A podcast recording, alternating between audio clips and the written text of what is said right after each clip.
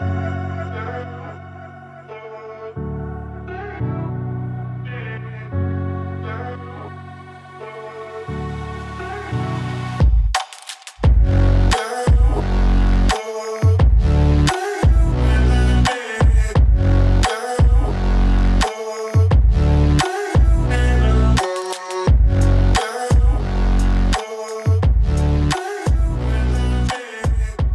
man is full of strength, and a man of knowledge enhances his might.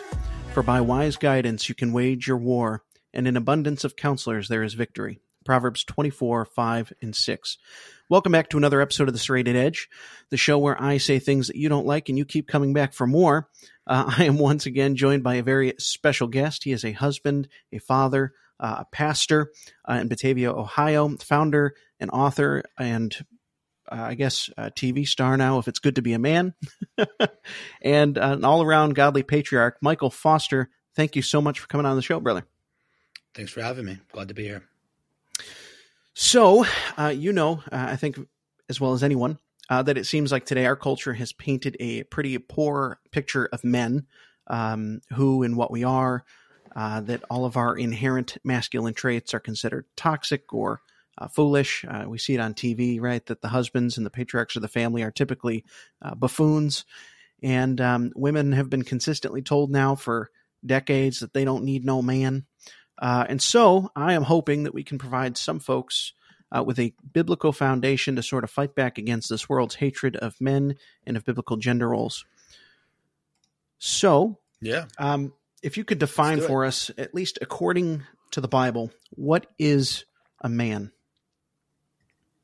Yeah, I get this question a lot. I mean, a man is uh, one part of the binary that is mankind that was made in the image of God. So uh, that's what it, a man is. A man's designed by God uh, to bring glory to Him, and he does that by exercising uh, dominion into this world and worshiping God. And that that is what it means. Yeah. Yeah, that's great. So, uh, in terms of masculinity, I guess, could you lay out really what the main primary masculine responsibilities and duties are of men? Um, I know you briefly touched on taking dominion, but uh, if you could expand a little bit on on what men are expected of in terms of what God has laid out uh, in our creation. Sure, I think you know they they sometimes call them the three P's. They're pretty helpful. Um, preserve, or excuse me, um, preside, protect, and provide. That's a, mm. the, you know, that's kind of, I've heard Mormons use that and oh, yeah. Uh, it's re- really popular on um, the Art of Manliness uh, website and podcast. To, but that's, it's pretty hard to top that. I think that's actually uh, right. That God gives um, authority to men, right? Men are the leaders of society. And with that authority comes responsibility and that responsibility is to uh, create and build a world uh, where uh, women and children can flourish and do well, and uh, and so that's we provide, and not just money and food, but provide the environment where uh, femininity can come into its fullness. mm. So a guy that's working his butt off and buying a nice house and giving his wife the right appliances and the the food and tools and things she needs, she's able to take that that house and turn it into a home, right? So mm-hmm. a house is mm-hmm. a building, a home is the atmosphere that's created in that that structure. So a guy he he provides for that, but he also protects it, keeps it safe. And so the world needs godly men. The world needs powerful men uh, men of, of virtue and character that could do all those things. And I think that's a pretty, we see those, um, we see those characteristics repeatedly emphasized throughout scripture. One place you can go to find them would be First Timothy 3 and, and Titus mm-hmm. 1 when we're looking at the elders' qualifications. And elder qualifications are more or less uh, mature manhood, mature Christian manhood is what it comes down to. Yeah. Uh, the only thing that I would say it's unique in there is that they have the ability to teach others. I don't think mm. that's a hardcore requirement of fathers, though dads should be able to teach at some level, right? Mm-hmm. And Uh, so yeah, if you you see all those things, a man who manages his own household well, right? He's a guy that keeps his uh, children uh, in the faith in so much that he can by calling them to trust in Jesus, discipling them, you know, reading scripture with them, disciplining them when they go astray. Uh, he's a guy that's a one woman man. He's devoted to his woman. Um, and uh, and is able to take care of her and all those sorts of things. So you see those kind of three P's emphasized, taught uh, throughout all of all of Scripture when referring to men. Yeah. So you can like look at what are the things that help me as a man uh, be excellent in those areas, right? And so it's really hard to exercise authority over anyone if you can't exercise authority over yourself. And so the basic starting point for all men is self discipline and self control, um, both in what he consumes, whether it's food or media, um, how he manages his response to things, so his his emotions. So is he temperate? Right? Is he? So there's that's why I think guys like Jordan Peterson, when they talk about you know clean your room, what they're in essence doing is calling a man to take the most uh, near immediate responsibility that they can over that domain. And so that's why a big part of getting men to uh, be what God made them to be is getting them to take responsibility for themselves. And once you are able to take responsibility for yourself, then out of that comes the ability to provide for others, right? And as a man, I don't just provide I don't just provide resources in a physical sense, but I am the stabilizing force in my household. I am the the uh, thermostat. I set the the warmth or the coldness in a home and that comes down to me managing my own relationship with God, making sure that I'm casting off my cares onto Jesus, so I'm not weighed down with anxiety. Um, that I'm, I'm, praying, so I have that peace in me. Um, that way, when there's a crisis or uh, emotional meltdowns or explosions, that I that doesn't toss me because I've already brought those things to the Lord, or at least I brought my own stuff, and I'm able to bring peace um, into that situation and say, "All right, let's work through this together." So those are all the things that uh, play a major role in being what we would call a godly man. Yeah, no, that's great. Now, in contrast, then, uh, what is a woman? Just pop a woman in all, uh, almost all the same stuff. She's uh, she's the other part of the binary that was uh, that belongs to mankind. Uh, she's uh, she's a female, so she has uh, all the biological realities there. That's a big part of her identity. Um, we will always be our sex because we believe in the resurrection, and the and if you reject, um, if you reject physical, biological, human nature, you are attacking key doctrines like the incarnation and the hypostatic union. Uh, mm. You're attacking doctrines like the humiliation, exaltation of Christ, um, the fact that he is a redeemer and he is a human. All those things are up for grabs if you reject enduring sexual nature, which is a uh, uh, uh, ir, uh, removable component of human life, of biological life. So a woman she is made second, and that's huge in scripture. Adam is first given this call to rule and reign. Uh, we call that sometimes the cultural mandate because as he does that, it'll create culture. I like to call it the creation mandate because I think that just focuses, it kind of roots it more in the the wholeness of it. Cultural, mm. people just think like music, like things like that. And creation mandate is just man's uh, hierarchical position over the created realm.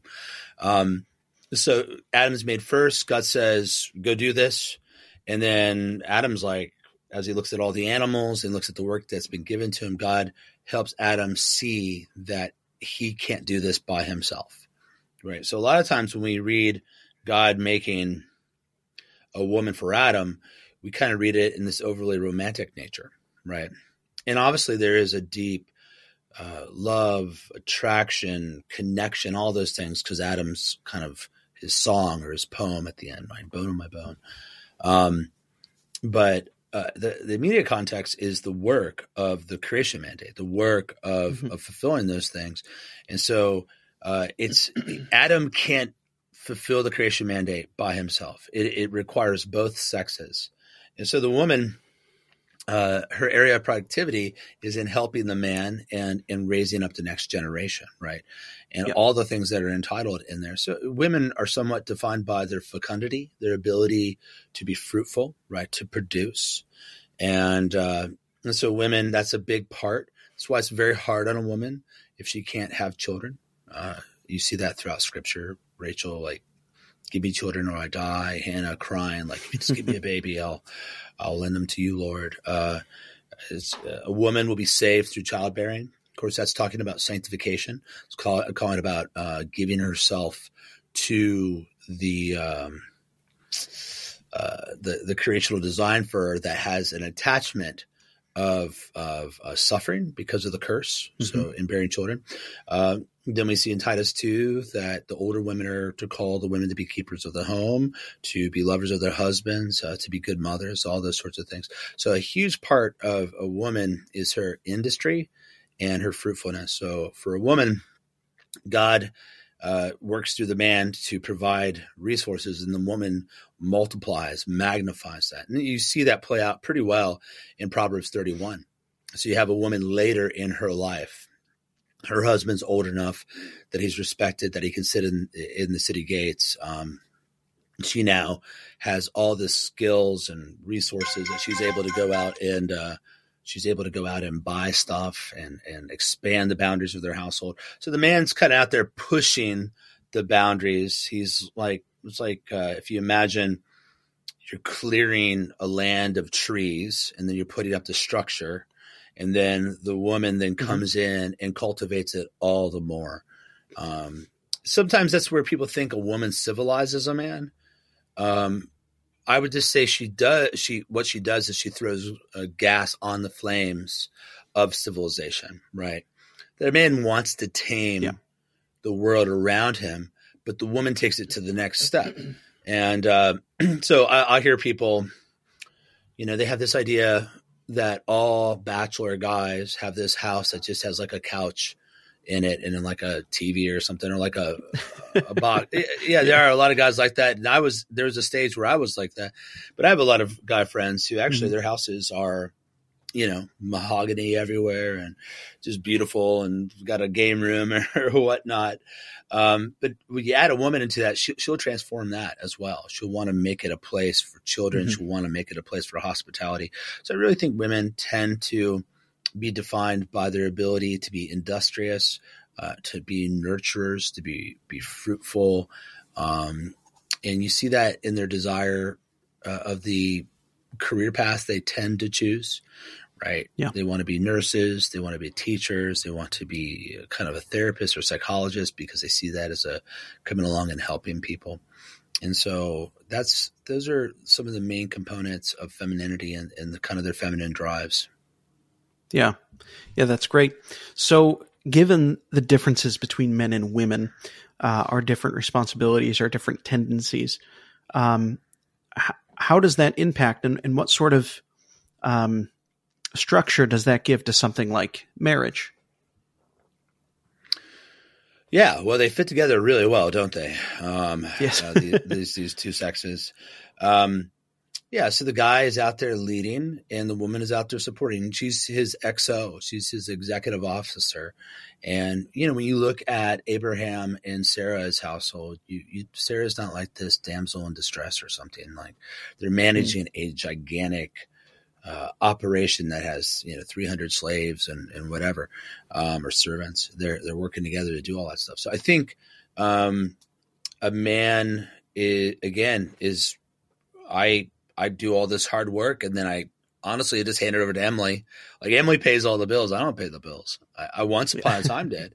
Uh, but and now really Emily doesn't really pay the bills. Our apps pay the bills. We've set them all up, and but Yeah. she's the one that sat down and figured out YNAB you need a budget and how to set it all up. And remember, we went from being behind a month to being ahead several months now because we pay. We we're always paying uh, not this month's bills, but the, the we're always a month or two ahead at least. Um, but uh, she set that all up. So um, we work together in that sense. We work together in that you have to, you need a man and a woman to make a baby.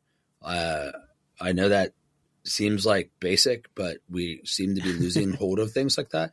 Yeah, and yeah. that um, when you think of one flesh, people a lot of times think of the the act of coitus, right, like intercourse, but uh, it certainly has in mind one of the greatest embodiments, like literal embodiments of one flesh, which is children.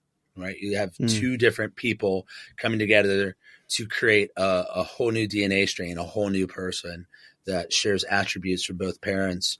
Um, children need both a uh, a father and a mother, and so one way they work together is that there's masculine fatherly nurture, which is a little bit different. You know, uh, like your kid falls down and hurts his knee, like, oh, son, you'll be okay. Rub some dirt on it, get up, right? Um, and a woman might be softer. Sometimes women will say that too. If the kid's been a wuss for a couple, you know, weeks, mothers don't want to raise uh, a little boy that's a wuss.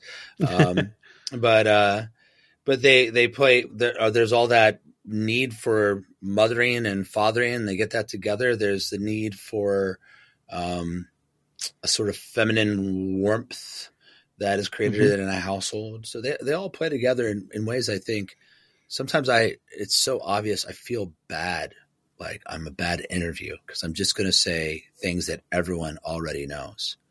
But but yeah, they work together to make children. Uh, they complement each other in that way. Uh, my wife is a huge encouragement to me. I uh, will think very big picture. I'm a big picture person, and my wife is terrible at being a big picture person. She's very close. Um, and so she compliments me in that way where sometimes I won't think about the immediate consequences of this big decision I'm making. And then we play off each other. I find that in a marriage, you tend to have that. I think those are general masculine and feminine temperaments. Women are a little closer, Sure. uh, men are a little bigger. I don't think it, there's cross types. In other words, something that goes against stereotype that might play out, but that that's helpful too. There's that just sharing of different perspectives and, and focuses. So anyway, Yeah, yeah, that's great. Um, yeah, and that, and that structure, uh, I think, is is uh, is titled probably the most controversial title seemingly in the marriage sphere today, which is patriarchy.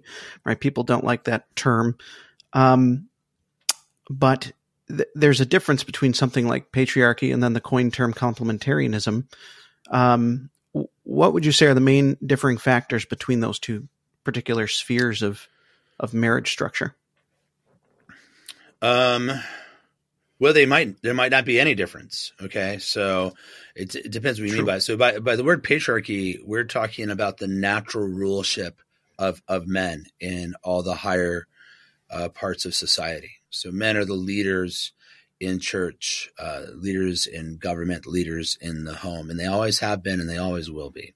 There may be some sort of exceptional case, but even this very day, when, when we get to things like the business world, the vast majority of CEOs are going to be men, like in the 90, 90 percentile easily. Um, uh, same for board members on major companies.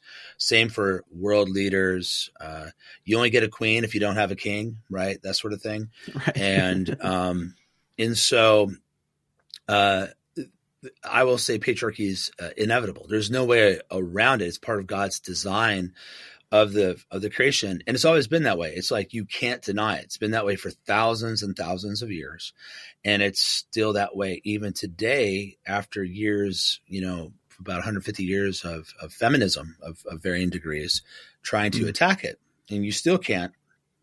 You still can't put it down. You know, it's just the nature of things. So that's what I mean by patriarchy. And in that sense, patriarchy can be, since it's natural, it can come in an evil or or good form, just like sex, heterosexual sex is natural. Uh, but um, that doesn't mean every instance of heterosexual sex is moral or godly. Obviously, you can fornicate. A man and a woman are having heterosexual sex. That's normal and good in that it's heterosexual. But if it's outside of a marriage covenant, well, then that's wrong. Mm. So, in the same way, patriarchy, it's natural, but it has to be exercised according to the design of God, uh, God's word, Yes. God's law.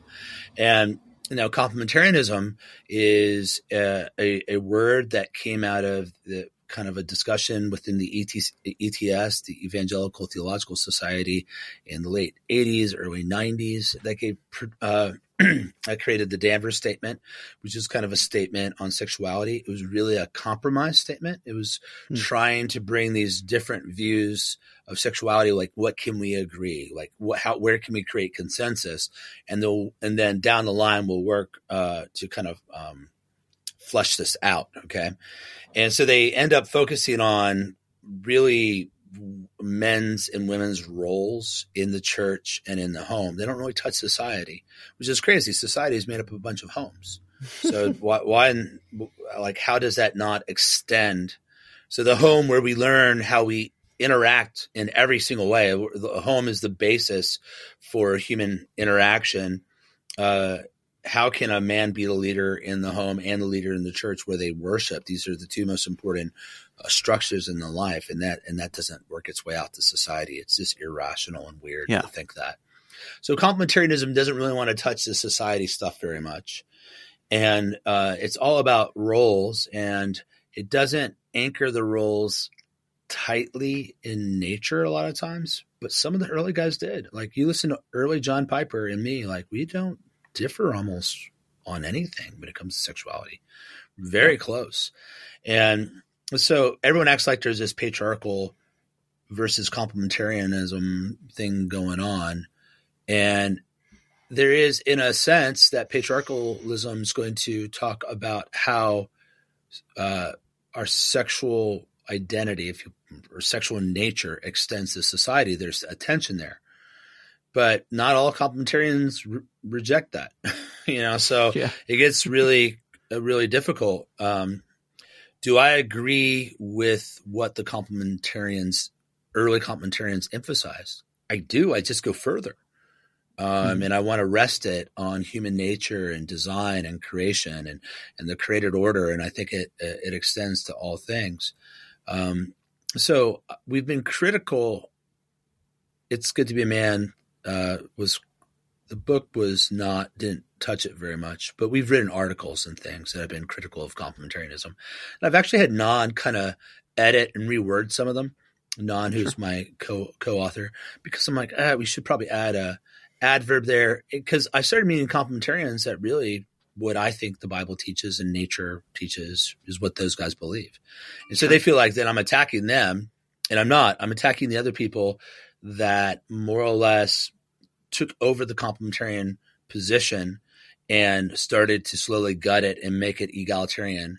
And that's where we're at now, where like you got women like Aimee Byrd was a great example. Um, hmm. Rachel Green Miller was another example. She was a editor for the Aquila Report, which was a kind of important news site for the PCA. Um, Chandler started to do that. Tim Keller is probably the one that ruined it most because he would say that a woman can do anything that an unordained man can do. And that he really made complementarianism into a the male headship into a tie breaking vote. Yeah. And I'm like, those are incredibly reductive. You're like trying to like gut it uh, as uh, from as much authority. And if you got something of authority, you gut it of responsibility authority and responsibility have a natural parity. And when you remove one from the other, it causes problems. To give someone responsibility but not the authority to do it, well, that, how can they get it done? To give someone authority, power, but not to anchor that into responsibility, well, then that leads to tyranny. So one mm-hmm. leads to slavery and the other leads to tyranny, and they have to be kept together. And uh, and so authority and responsibility always have to be at parity. Well, really you see the modern versions of complementarianism putting all this responsibility on men, right? They've got to sacrifice, sacrifice, sacrifice, but not giving them the authority to lead their homes. And so yeah. a lot of people have been pushing back against it uh, for obvious natural reasons. So that that's how I would tackle the issue. I would tell people like if by egalitarianism you mean that we have equal essence before God, that man and woman are equally made in the image of God. I say, yeah, I, I subscribe to that right? Of course, that's not all they mean because they they turn equality into sameness. Right. And if by uh, patriarchalism you mean that there's a natural rulership of men that's built into the cosmos. Well, of course, I agree with that as well. And by complementarianism, you, if you mean that men and women complement each other in the work of household building and, the work of the church, but there's limits and roles, well, of course, I agree with that too. The devil's mm. always in the details, right? Yeah. and and in a social media age where people can barely pay attention for two seconds, um, it's just like ADHD, right? Um, uh, it's hard to have meaningful conversations. And also, people just um, they kind of run wild with statements you make, like, "Well, if you mean that, and that means this, and that means this, then you actually stand for that." You're like, "Whoa, whoa!" That kind of cascaded into a position I never advocated for. That you're acting like is a natural consequence of something I said, but you took several logical leaps. And that's what makes this conversation one that needs to happen, but a difficult one. Yeah. Yeah, that's excellent. So, I guess in light of all that, why then are Christian men, it, it seems, men in general, but I think Christian men to some degree, why are they flocking to guys like Jordan Peterson or like the Andrew Tate, right? The these sort of uh, red pilled, uh, super masculine, patriarchal men, but without any sort of biblical or fundamental basis by which to build those things on? Well, there's a couple reasons. Um, anytime a crowd gathers, people want to know what's going on there. That's not reason number one. Uh, I think some of us downplay the power of the algorithm here. So uh, the algorithm has will deliver up popular content, and uh, there's like there's all sorts of social media things going on that I don't care about, but I get delivered the content enough that I that I know about it. Like there's this um there's this woman that she she's almost naked just in a bikini and it keeps popping up in my feed. I'm like, what the heck is this about? Now I know some yeah. people are gonna say, well, you know the algorithm drives what you want. I don't want that. I don't click on that stuff ever, man. Um yeah. well, why it's popping up is that this woman is not real. She is mm. AI. Wow. She's not, and and and uh, I, there's a lot of guys that I follow comedy and talking about how guys are so thirsty for female validation to connect that they're all like, "Oh, you're so hot, you're so beautiful," all these things. She's not real. Uh. and and I and one thing I noticed right away is if you one way you can identify AI for the moment is that they they cannot it struggles to produce fingers, hands, right? and I did see that woman's hand do something weird. I was like, "Whoa, what was that?" And then, um, and I and after like this has popped up in my feed like ten times in the last forty eight hours, I clicked on it to see what the comments were, and uh, and that's when I realized, oh, this is because this is this sort of AI, and it's it's talking about how thirsty men are and how needy men are for all that stuff, and that's why it's getting delivered to me. So guys that are talking about self improvement, guys that are like following like influencers that are working out or any sort of uh, keyword or uh, tendency, they're going to get delivered that content. That I feel mm. like we downplay that, like the guys, uh, the, the fact that there is a algorithm driving some of it. Now, guys are looking for this, right? So you add an algorithm that rewards that sort of behavior, plus guys looking for someone to teach them how to be a man. Like, like we should not, like you don't teach a cat how to be a cat. It's got a feline nature, right? Our sexuality is natural. Since when do you have to teach someone to be their nature? You, you don't usually have to do that.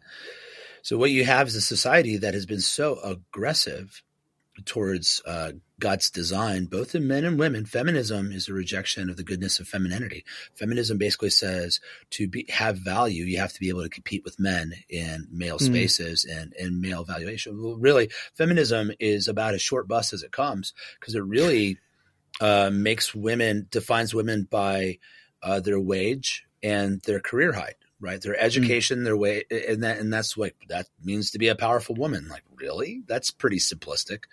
Uh, so, uh, but masculinity has been under attack for many, many, many decades. Uh, whether you're talking about methylphenidate and Adderall, trying to pacify little boys into acting like the the much more compliant, restrained girls, at least in those early years, um, building educational systems that that uh, encourage that uh, downplaying the importance of competition and Mhm. you know uh like participation trophies like they don't care Oh, yeah. about that stuff they, they know who won right but trying to beat that stuff out of them um telling kids over and over again it's telling little boys it's okay to cry. Yeah it is okay to cry. It's also okay not to cry and to develop a toughness so you can have control over your emotions in times where someone especially the powerful leader needs to have a cool head right? Yeah. so there's just been years and years of of this stuff um being fed to little boys. And then you see also the the destruction of the family that really took off in the 70s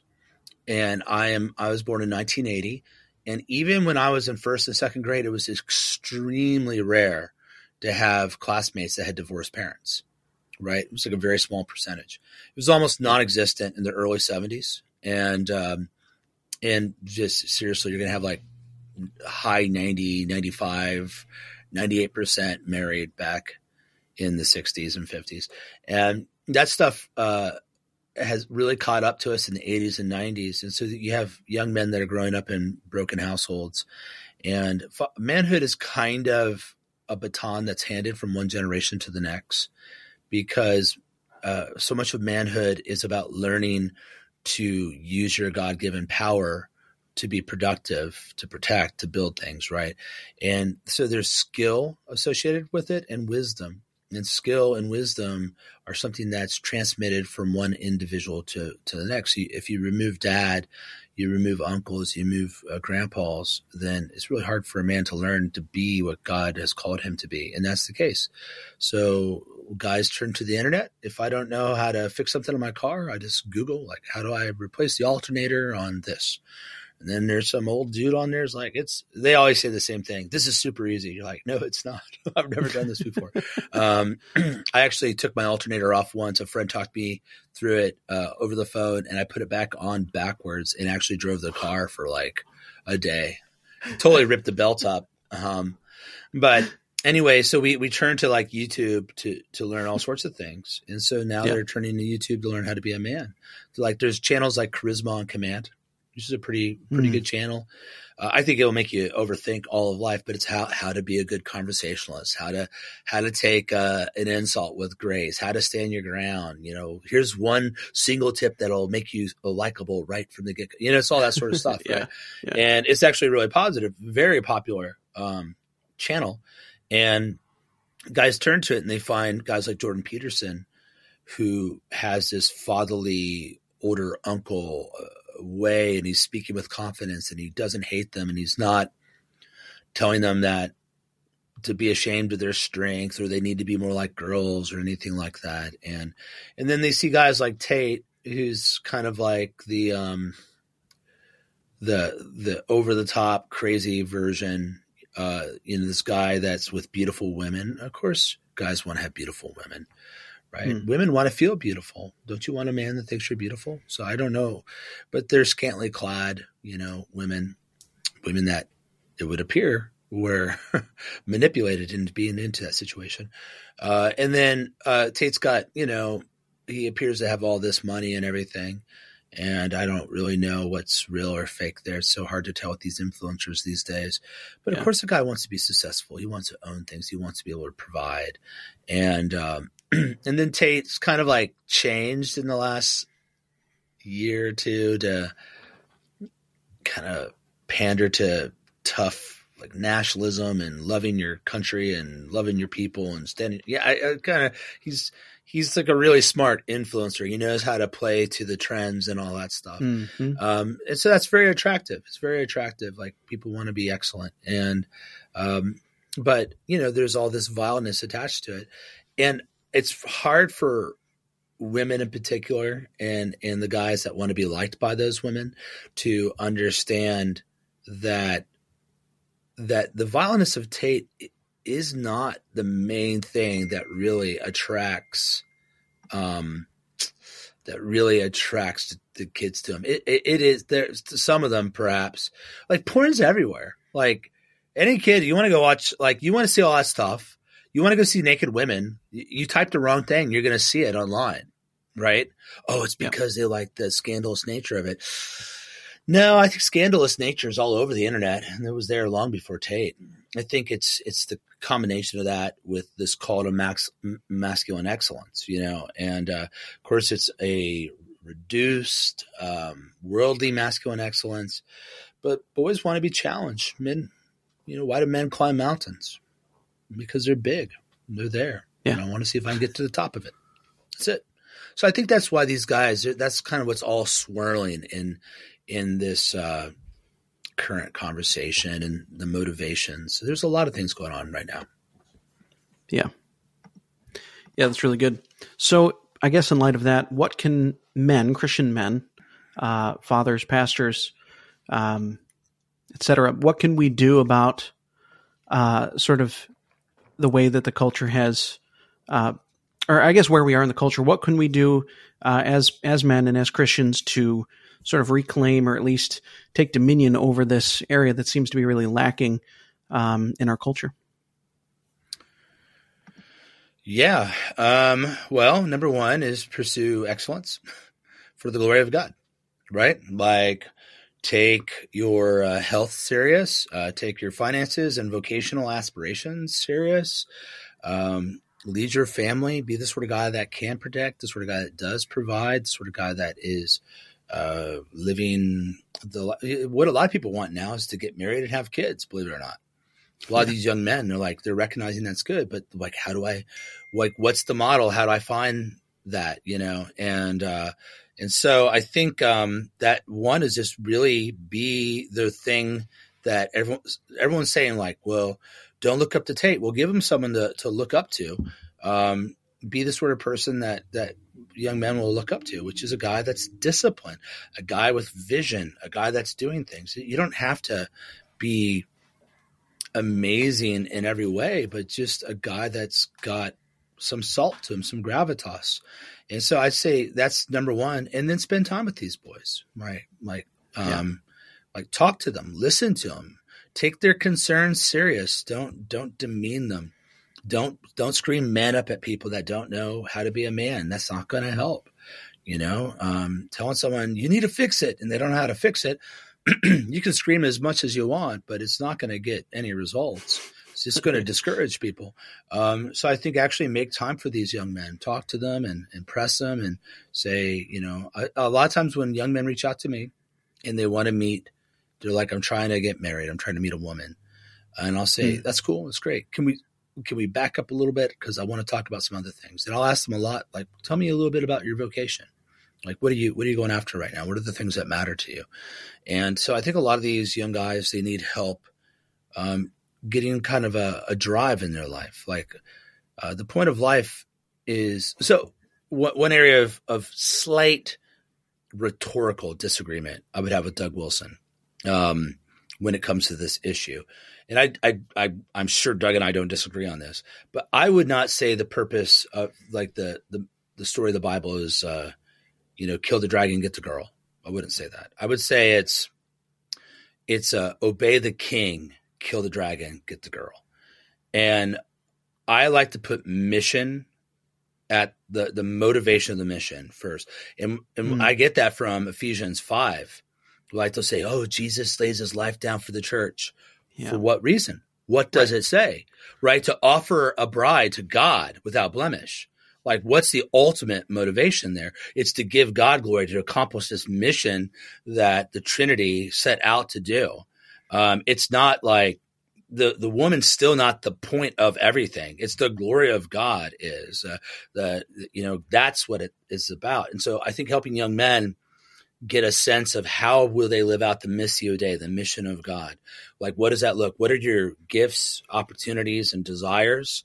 Bring those all together and and start to go after things. Like someone, so I've I've worked in sales my entire life. Sales are collections, both for mm-hmm. myself and for other people. I currently am a sales uh, manager, and I and I manage a, a lot of locations. And um, and someone asked how I decided that. I didn't. I went to Citibank I wanted to get married to Emily, and I was an electrician, and I sucked at it, so I quit. and then I uh, got a job, or I applied at Citibank, and they I wanted to be a customer service person. I didn't want to do collections, but they didn't have any customer service positions, and I needed money. So I said yes to the collection position and I ended up being really excellent at it. I was really good at it. And from that, uh, I, I developed a career in collections and I made a whole lot of money doing that. And then cl- the skills in collections are just um, thinking quick on your feet, keeping cool and calm, listening to people's internal motives, uh, understanding how to leverage those things towards a productive end. So that really opened up the door uh, to me um, being a salesman. I actually had one of those things where I walked in, I was a temp at a publisher and I walked in, I said, I would like, I want to work here. I need you to hire me. And I kid you not, the sales manager is like, sell me this pen, which is like uh, this like uh, almost stereotypical um, way to, to to test someone's sales ability. So you don't sell them on the pen, you sell them on what the pen does, right? Like yeah. anyway. So then I got into sales and and I've been good at it. I've been good at it. I don't I've sold things that I I didn't even understand. I bought and sold Robert Pattinson's fan club some years ago. Bought and sold lots of uh, Facebook pages. Bought and sold six figures worth of stuffed animals stuffed animals. I bought them for a quarter a piece and sold them for about 20 $25 a piece. It was a really good investment. Sold, I've sold probably about half a million comic books, um, tens of thousands of books I've sold. And I never thought of myself as a salesman when I was a younger man.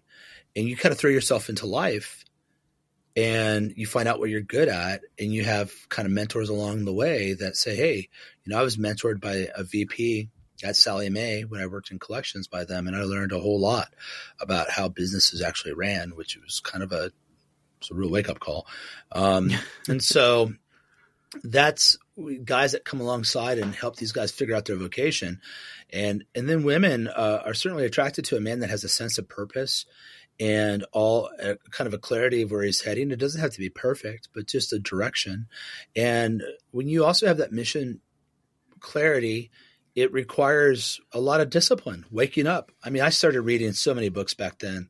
I had to read all those stupid servant leadership books and Who Moved My Cheese and all those the the one minute manager uh, because I wanted to be I wanted to do a good job. And so I think men saying like, "Hey, tell me a little bit about what's your habits what do you work on how are you staying in shape how are you developing yourself towards a productive uh, career right now. What are you doing? Guys will be captivated by it. No one's talking to them about that and guys don't want to be weak. They don't want to be failures. Guys play video games because they can go conquer and win and develop skills and uh, have dominion over digital realms. Like well that's because that's what they're made to do.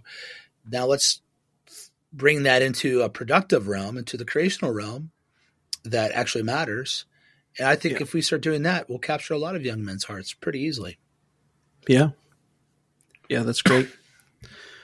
well, brother, this has been great. I do have some listener questions, folks that uh, on Twitter and, and elsewhere that, that had some questions about uh, just, well, I have you on, if you don't mind. Sure. Yeah. Um, first one was what are some things that you do as a Christian man uh, to stay motivated in your walk with the Lord when things are hard or discouraging? Well, when things are hard and discouraging, it's easy to stay close to the Lord, right? Because that's where you get reminded of how, how, how much you're dependent on on Him. Mm. Uh, I think it's where things are are easy and things are going well that it's easy to forget. Uh, but uh, the basis of it is simple: is you just have to have a devotional practice, listening to the Bible and, and praying, and uh, going to church week after week. You know, yeah. the the foundational stuff is go to public worship, come to public worship, ready to worship, right? Like put your phone down, clear your mind, ask God to like help me participate, like sing the songs, sing them loud, pray the prayers with them, listen to the sermon, ask uh, yourself, you know, what is God telling me through this word delivered to me this day by by my pastor?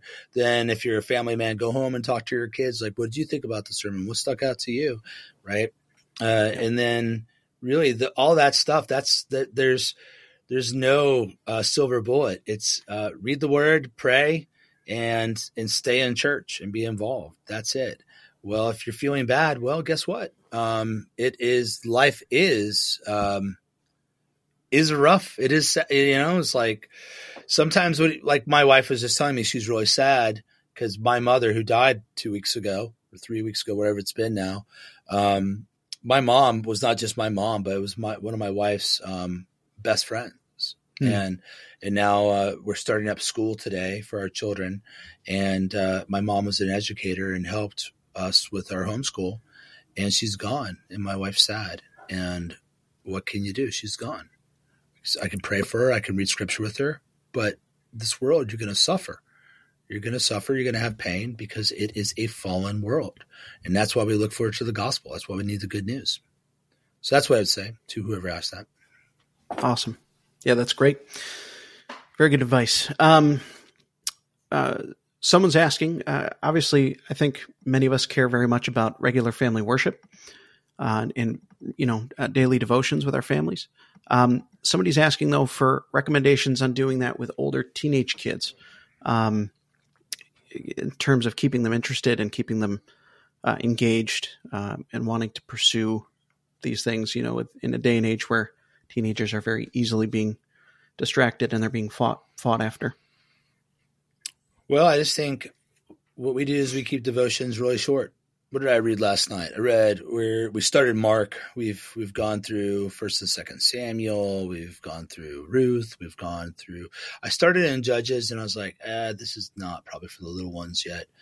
Um, but we went through Mark last night, and we read through uh, his baptism, Jesus' baptism, and it's like, so what, why is Jesus baptized? What's going on here? So, you know, you got the spirit descending like a dove. I was like, is it a dove or is it like, is that you know, I ask hard questions. I'm like, no, it was like a dove. I'm like, exactly. And then, uh, but we talked about kind of the the perils of really the water over the spirit over the waters of baptism, like the spirit over the waters of creation, and then God making Adam, and then Adam going into this paradise, and then God coordinating Jesus, you are my son, who I'm well pleased in, and then Jesus immediately being driven by the by the Spirit into the desert to be challenged by the devil and just had this long conversation about it. But by long, I mean like 15 minutes. We don't do, we don't spend a ton of time. Like I, these people, they'll do like 45 minutes of family devotions. Like, yeah, my, I, I don't want to do that either. You know, um, I would, if I was like eating dinner with you, I'd be polite, but I'd be like, man, it's intense. So keep it short. Um, keep it focused, uh, stay stay interesting, ask them a couple questions, and mm-hmm. sometimes teenagers just got a lot of hormones pumping through them, and they're going to be a bit cranky, and just weather the storm. But I think just um, I think a lot of a lot of Reformed Baptists I notice this in, and and people that are new to the Reformed faith, they really try to create um, well, something that's near to a worship service and family devotions. I think that's a bad idea. Um, I read something generally from a historical narrative part of Scripture because I have lots of young kids and it's hard mm-hmm. for them to track with the didactic portions, like say like something like Ephesians would be a little hard for that. And then I uh, read it and I'll say what stuck out to you, you know, wow. And then some will talk and then I'll go ahead and um, suggest like a couple points that I see and I'll I'll go from there and to see what happens. And you just over time, it cumulatively adds up to your kids knowing scripture. And um, what was I talking about? Oh, we are talking about uh, how 40 is associated with uh, judgment because Jesus mm-hmm. is driven into the wilderness. He's there for 40 days. And uh, and then I, I heard my daughter hop on on the computer and we have a server that some of the kids at our church are on that they play like minecraft or something together. And she was like jocelyn what's the number 40 mean in scripture? So she's just that stuff adds up. So i just that's yeah. i think that's all there is to it. Yeah that's great. My um my son's seven and i wish i had started much sooner. I didn't start doing regular family worship until you know five six years old and and I regret I regret that deeply. But um, it's amazing. Uh, start as soon as you can and and continue. Um, be persistent and diligent with it. Uh, we again we only do 15 minutes maybe. Sometimes he has questions and it ends up being longer, but it's typically driven by by him. Um, mm-hmm. uh, so yeah, that's great. That's great. Um, in terms of because uh, you're a pastor and bivocational, it seems. Um, in terms of uh, sermon prep. What what does sermon prep look like to you? Someone would, wants to know. So I uh, I plot all my sermons out nine months at a time. Uh, so Sometimes it can dip down to six months. Sometimes that can be all the way out a whole year. So I'm all the way out to April of next year right now in my Mhm. what I plotted out. And because I'm bivocational, I have to do that. So I'll take a day or two and I'll decide. So we switch on and off between New Testament, Old Testament. And um, so what do we have? We have, I start Ruth this week. That'll be four weeks. Then there is a short topical series on kind of our foundational commitments at our church. And then we're in Colossians for oh, you know what? It's it's Ruth, then Colossians, then that foundational series. Then it's Advent for four weeks. And then it's the book of Judges for who knows how long. I think at least into April. And um, so I'll plot that out and then I'll buy my commentaries. So I, I read Matthew Henry and John Calvin and everything. and I have been doing that since I was 19. And then I'll get usually one or two semi modern uh, commentaries, especially on the um, more technical language stuff. And I'll usually read those before I do the study. So I've like with Ruth, I've kind of dived in and read a bunch of commentaries already. And then the week of, I'll um, read the book a bunch, like Sunday night, Monday, Tuesday. I'll just read it over and over and over again and think of major themes. Then around Thursday, I'll start sketching out like what I think is the main main topics, main points I want to hit in that passage for my people, um, because there's so much you could talk about. I don't try to talk about everything. And then um, Friday afternoon, I'll start to kind of outline a little bit. Saturday, I'll write half of it, and then Sunday morning, I wake up at f- like four or five a.m. and I finish it on Sunday. Um, so that's how I do it. Uh, but I'm always in sermon prep. I'm always thinking about it. I also think a lot of people like I, I just don't buy people that do 20 hours, 40 hours of sermon prep. I probably do like six hours, right? Like actual writing time. But if you count all the time I was reading those commentaries way back, I'm sure it's more than that. But you know, I'll listen to commentaries uh, and sermons while I'm on. You know, I do about thirty to hour of zone two um, uh, uh, exercise on the treadmill, and I'll listen to a bunch of stuff then. Um, so I'm I'm way more kind of free flowing with it. But I'd say like in a week, like actually typing is like six hours, but I'm always stewing on it. Right, I'm stewing on the hypostatic union right now and the person of Christ because when I go to uh, Australia here in about four weeks, I have to teach an entire conference on it. and of course, I know that stuff, but not well enough to just sit down and give a lecture on the hypostatic union without being a heretic. You know, so I'll, I'll um, so, but I'm always. I think one way to do it is to think long term, which is a requirement if you're bivocational, because I don't want to be reacting. I, I don't want to like so. I always outline the whole book months before I teach it, and uh, and I rarely change unless I realize like I got something wrong. So that's a little bit on how I do it. Yeah, that's great. Yeah, that's great. Uh, I found, um, and, and, not a sponsor, but I, I found that uh, using Logos Bible software is incredibly helpful. Um, I have the Reform package, and having access to all the commentaries I can think of, um, very, very useful and very quick. So, you know, being able to just search to them today at two. I have a two o'clock. They want to sponsor our uh, conference, so I guess. Yeah, but I, yeah, yeah. Maybe I get some that, free stuff out of it. You know, I I recommend it. We did um, uh, for last three years. I did another podcast called Distilling Theology, and um, and they sponsored us uh, two different times, which is the only reason I have the software. but it's been wow. great. Yeah, that's cool. All right, man. Well, uh, last question um, from uh, a friend of ours: Does drinking pink Moscato affect your credibility at all? He wants to know. Only with weak men. Only with weak men. Yeah, no, I uh so generally my go-to is a a Pinot Grigio mm. or Noir. Uh if I'm going to drink a wine, that's what I'm going to do. But every once in a while um that the the Moscato's got a real nice um different taste to it. So yeah. uh and and and sometimes the pink is a little sweeter. I don't like sweet wines ever, almost ever, but when I do, I'll, I'll grab like a Moscato I don't care if it's green or pink. But yeah, I, I had a pink Moscato, and uh, people made a big deal about it. it was funny. it was like when I went to Unicorn World. I took my two daughters to Unicorn World, which is like this crazy unicorns everywhere. They they they uh, get this uh, the conference center downtown. You can ride unicorns. You can get a picture with the unicorn. You can jump in the unicorn sort of ball pit or whatever. And then uh, so I took my girls there because I love them. And it's like pictures of me, like with unicorns and my daughters. And someone said this is a very Foster thing, and I was like, yeah, I am okay. I do karaoke with my daughters. What do I care? Right. Yeah. My, it makes my daughters happy and we connect. And uh, so, yeah, I know the entire soundtrack inside and out to The Greatest Showman um, because those girls love that soundtrack. But, Yeah. But yeah, I, I do think uh, Moscato's fine. And uh, if it hurts your credibility with everyone, that's, you don't want to be a friend with someone that's against pink Moscato, right? Amen. You don't want to be a friend with someone that that's all they drink, though. So, It's true.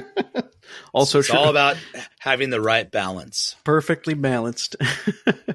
well, that's great, man. Um, yeah, I'm gonna have to learn about this this unicorn thing. I, I have a daughter on the way, so Dude, Uh, it, it was such a unicorns in my ripoff. it was a ripoff. I spent so much money, and I was like, "You got to be kidding!" They had the time of their life, but I was like, "This is genius." They like look so cool. I can send you the video, uh, and then you hop in, and then you're like, "I was like, how much is it for pictures?" And they're like, "It's forty dollars per picture with the kid, or something." It was way. I was like, yeah, "This- what what did I pay to I paid just to walk in here to pay you more money. Yeah. And and I thought, you know, mad respect, you got me here. I'm not going to do it, but you did get me here. So I mean, I I'm sure I paid a couple hundred dollars that day, but it was, it was really funny pictures and a, and a lot of good memories. So whatever. Yeah. I guess it's worth it. hey, I'm, I'm sure they won't forget it. that's great. I know I won't. uh, well, thanks so much for coming on, guys. If you want to, um, if you guys want to see this episode and not just hear it, you can head on over to Patreon and search for the Serrated Edge. Uh, video content will be uploaded there, and uh, also uh, follow follow me on social media. Just search for the Serrated Edge, you'll find it.